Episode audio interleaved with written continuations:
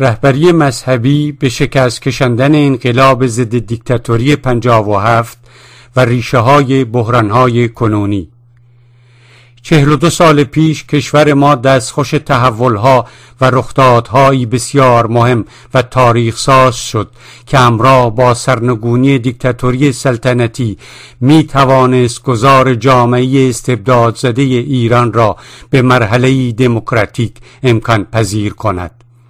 اما واقعیت امر آن است که پس از سپری شدن این همه سال از انقلاب مردمی 1357 هیچ کدام از خواسته های دیرین و بنیادین مردم در چارچوب آزادی و عدالت اجتماعی تحقق نپذیرفته اند. حتی در زمینه روابط بین المللی و جایگاه کشور من در منطقه و جهان برخلاف ادعاها و شعارهای خودگرانه زدیت با استکبار جهانی حاکمان جدید و به دلیل ماهیت اقتصاد سیاسی که در پیش گرفته شد و همچنین دنبال کردن سیاست های ماجراجویانه در منطقه و جهان رژیمی شکل گرفته است که در حال حاضر در برابر سیاست های دولت های مختلف آمریکا و امپریالیزم در وضعیت ضعفی شدید و بحرانی همه جانبه قرار دارد. چهار دهه پس از انقلاب بهمن منافع ملی زندگی و حتی سلامت مردم کشور من تحت الشعاع سیاست های ضد ملی از جمله صدور انقلاب اسلامی و برنامه های هسته‌ای ماجراجویانه بی سمر به خطر افتاده اند. امروز جامعه به این واقعیت پی برده است که حکومت دینی برآمده از انقلاب پنجاب و هفت در حقیقت امر برآمده از شکست آرمانهای انقلاب پنجاب و هفت. درک و دیدگاهی انسان دوستانه به منظور دفاع از جن و سلامت مردم و اراده و توان لازم را برای انجام آنها ندارد. زیرا از همان ابتدای دوره استوار شدن حکومت بر اساس احکام نماینده خدا بر زمین آشکار بود که جان مردم و مطالبات مادی آنان نزد بزرگان نظام اهمیتی در خور نداشته اند. اکنون اصحاب قدرت رژیم ولایی و در رأس آنان خامنه ای و سران سقوه نیز نیک می‌دانند که ارکان حکومتی و نقط نظرهای اسلام سیاسی به ویژه در ارتباط با آرمانهای انقلاب پنجاب و هفت نزد اکثر مردم بیاعتبار شده اند توجه برانگیز آنکه از هفته گذشته با شروع تدارک وسیع تبلیغاتی برای چهل و دومین سالگرد انقلاب اسلامی دستگاه تبلیغاتی پرهزینه رژیم و سران نظام تنها به ادای احترام و تجدید بیعت با آرمانهای حضرت امام خمینی می‌پردازند و از شهیدان جنگ هشت ساله تجلیل می کنند چون در هر زمینه ای از نیازهای مردم کمبود و هرج و مرج است و بدیهی است دستاوردی برآمده از به اصطلاح انقلاب اسلامی از جمله آزادی بیان ندارند که به مردم نشان دهند. گذافه نخواهد بود اگر گفته شود وجود بحرانهای خطرناک و وضعیت بسیار نامطلوب و بیثبات اقتصادی اجتماعی کنونی پس از سپری شدن 42 سال از انقلاب محصول تصمیمی است که چهار دهه پیش رهبری مذهبی حکومت اسلامی در مسدود کردن مسیر دگرگونی های انقلابی گرفت. رهبری انقلاب و در رأس آن آیت الله خمینی پس از سرنگونی کامل رژیم سلطنتی و چنگ انداختن بر اموال غیر منقول دربار منقول ها را خود درباریان برده بودند. و تصرف ثروت طبقه حاکم و الیت رژیم فروریخته تصمیم گرفتند انقلاب را در همان مرحله آغازین تغییرهای سیاسی متوقف کنند تا از روند دگرگونی های دموکراتیک و اجتماعی اقتصادی اساسی در جامعه جلوگیری شود.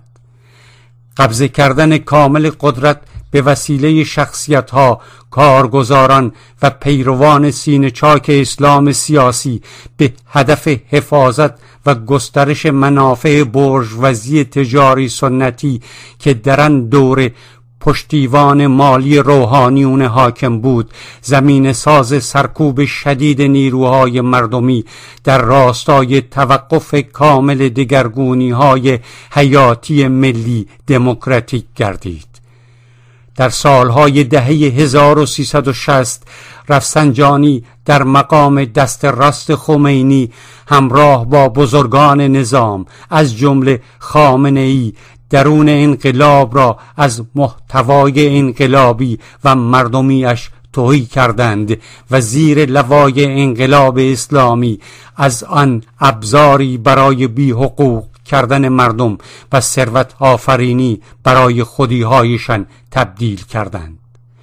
امتداد این فرایند از سالهای دهه 1370 تا به حال با گرت برداری از الگوی اقتصاد نوریبرالی برگرفته از همان به اصطلاح استکبار جهانی به نظام زرسالار کنونی در زیر سایه حاکمیت مطلق ولایت فقی منتهی شده است که در آن نمایندگان کلن سرمایه های تجاری مالی انگلی دلالی و کارگزاران سیاسی حکومتی به طرزی تنگاتنگ با همدیگر ترکیب شده اند. رژیم ولایت فقیه اکنون پس از گذشت چهار دهه از انقلاب توان باز تولید امکانات مادیش و ایجاد اعتبار نظری به منظور حل بحرانها و مخصوصا به وجود آوردن تحول در پایگاه اجتماعیش را از دست داده و بار دیگر در برابر خواسته های مبرم مردم در تنگنا قرار گرفته است. این واقعیت را در سخنان روز دوشنبه ششم بهمن ماه عبدالرضا رحمانی فضلی وزیر کشور در مورد انتخابات خرداد سال 1400 می‌توان شنید که در حاشیه نشست با استانداران سراسر کشور گفت هنوز فضای سیاسی و اجتماعی جامعه و افکار عمومی نسبت به انتخابات حساسیت و باستاب و انعکاس خاصی را نشان نداده است. وقتی این دور از انتخابات را با چهار سال گذشته مقایسه می کنیم برای ما کمی نگران کننده است. در طی چهار دهه پس از به شکست کشنده شدن یک انقلاب ضد دیکتاتوری تا به حال طبقه کارگر و لایه های مختلف زحمت کشن بار سنگین فشارهای کمرشکن اقتصادی را به دوش کشیده اند در حالی که وضعیت معیشتشان با بیثباتی و کمبودهایی فزاینده روبرو بوده است. این در حالی است که پس از اتمام جنگ ایران عراق تا کنون با حمایت خامنه ای و تمامی جناها چه اصلاح طلب و چه اصولگرا سیاست های اقتصادی حکومتی در جهت انباشت کلن سرمایه های خصوصی و شپ خصوصی نامولد تجاری مالی هدف ثروت آفرینی هرچه بیشتر برنامه ریزی شده اند. حاصل این فرایند در حال حاضر اقتصادی شدیدن وابسته به دلار وارداتی متکی به فروش نفت خام و بدون توان تولید ملی که ستون اصلی و تولید کننده ارزش در آن یعنی طبقه کارگر و زحمت کشن همواره سرکوب شده و در محرومیت به سر می‌برند. ایران اکنون کشوری است که در آن بازنشستگان به لایه اجتماعی بسیار آسیب پذیر تبدیل شده اند. آنان برای احیای بدیهی ترین مطالباتشان به خاطر دریافت حداقلی برای امرار معاش مجبورند به تظاهرات اعتراضی دست بزنند. برای مثال هفته گذشته به رغم یورش نیروهای انتظامی شمار بزرگی از بازنشستگان و مستمری بگیران سازمان تأمین اجتماعی برای تأمین واقعی گذران زندگی روزمرهشان به سازماندهی تظاهراتی سراسری وادار شدند و در شهرهای تبریز، کرمانشاه، قزوین، رشت، نیشابور، بروجرد، مشهد، ایلام، اهواز، ساری، عراق، تهران، اصفهان، کرمان، خرم‌آباد، بجنورد، تظاهراتی اعتراضی برگزار کردند و مبارزه به حقشان را به مبارزه کارگران و زحمتکشان دیگر گره زدند. ایران اکنون کشوری است که به رغم مخالفت شدید طبقه کارگر لایه های گوناگون از زحمت کشن و شماری از کارشناسان اقتصادی و اجتماعی با برنامه های خصوصی سازی دولت حسن روحانی هنوز هم این سیاست مخرب با حمایت ولی فقی و سران جناهای رقیب دولت حتی ادامه دارد و هر نوع اعتراض سازمان یافته کارگری در برابر تعدیل نیروی کار اخراج کارگران با برخوردها و سرکوبگری های امنیتی مواجه می شود پس از چهار دهه تسلط جهانبینی اسلام سیاسی همراه با جاری شدن قوانین قرون وسطایی بر همه شعون اجتماعی آزادی های فردی و اجتماعی به شدت محدود شده اند و سیاست های زنستیزانه نظام راه رفع تبعیض از زنان میهنمان در جامعه را به شدت سد کرده است. اکنون ایران کشوری است که محیط زیست در آن به دلیل برنامه های اقتصادی حکومتی و انجام نشدن سرمایه گذاری لازم در عرصه های ضروری به منظور حفظ و گسترش منابع طبیعی به علاوه مقررات زدایی در این عرصه ها به سرعت رو به نابودی است. اما همزمان با این اقدام های تخریبی حاکمیتی فعالان حفظ محیط زیست میهن همواره تحت فشار نیروهای امنیتی قرار می‌گیرند و گروه گروه روانه زندن و شکنجهگاه می‌شوند.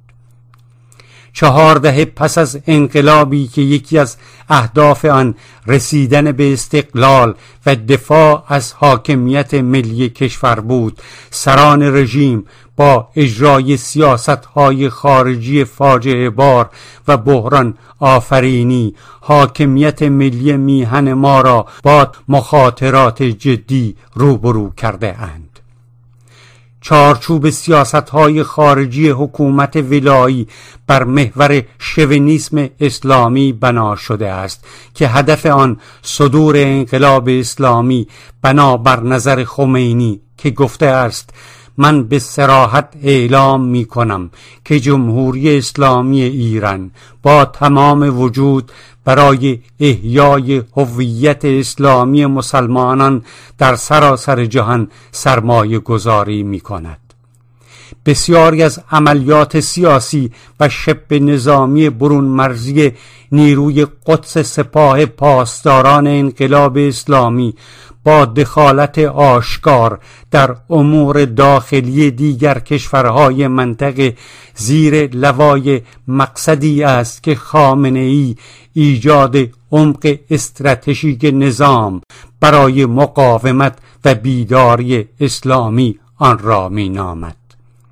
این عملیات ها در واقع در راستای تقویت نیروهای اسلام گرای ارتجایی به موازات همکاری گاه به گاه و پشت پرده با آمریکا به منظور احیای هویت اسلامی مسلمانان بوده است.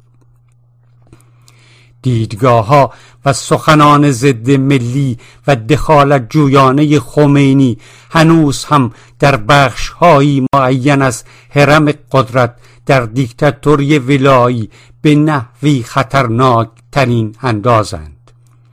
در این ارتباط سخنان صبحان محقق یکی از نظریه پردازان متصل به روزنامه کیهان شریعت مداری توجه برانگیز است.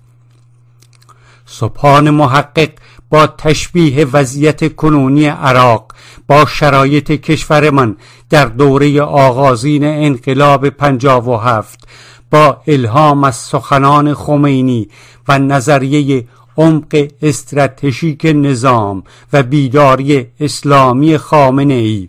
ضرورت مداخله در امور عراق و تغییر دولت منتخب حاضر در این کشور را با چنین تهدیدی مطرح می کند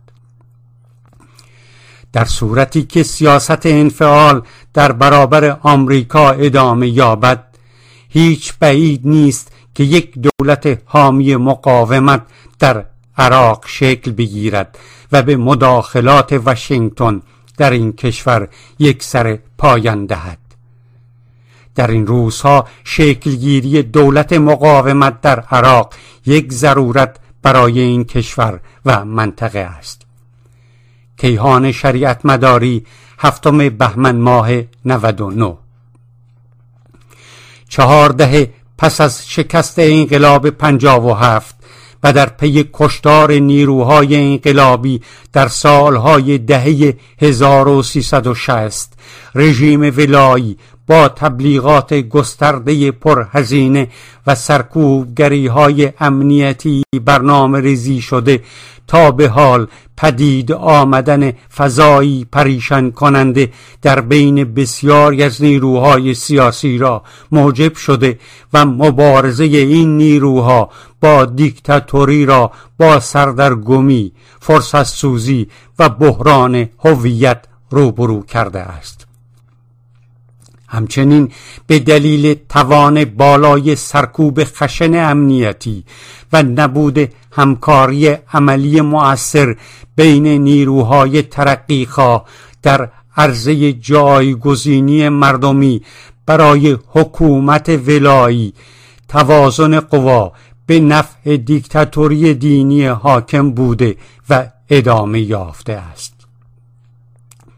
با سپری شدن چهل و دو سال از عمر انقلاب حاکمیت مطلق ولایت فقی کشورمان را با بحرانهای داخلی و خارجی روبرو کرده که خود از حل آنها ناتوان است. در این شرایط خطرناک تنها تدبیرهایی که جناهای قدرت حاکم و نظریه پردازانی از سنخ اصلاح طلبان یا اصول گرایان می توانند ارائه دهند. فقط بحث و جدل و فلسفه بافی های تکراری و بیفایده درباره انتخابات نمایشی عطی هستند که هر کدام بنابر مسلحت خیش موضوعهایی نظیر ضرورت یک دست شدن حاکمیت ضرورت ظهور رئیس جمهور نظامی و ضرورت بازگشت اصلاح طلبان حکومتی برای امکان گشودن باب مذاکره با آمریکا و رفع تحریم ها پیش می‌کشند. در چهل و دومین سالگرد انقلابی که استبداد دینی نیروی بالقوه تداوم و گسترش اش را نابود کرد. بار دیگر حزب توده ایران در راستای تغییر توازن نیرو به نفع جنبش مردمی ضرورت تشکیل جبهه متحد ضد دیکتاتوری در جهت امکان پذیر شدن گذار کشورمان به مرحله ملی دموکراتیک و انجام دگرگونی های بنیادین را مطرح می کند برگرفته از نامه مردم ارگان مرکزی حزب توده ایران شماره 1122 سیزدهم بهمن ماه 1399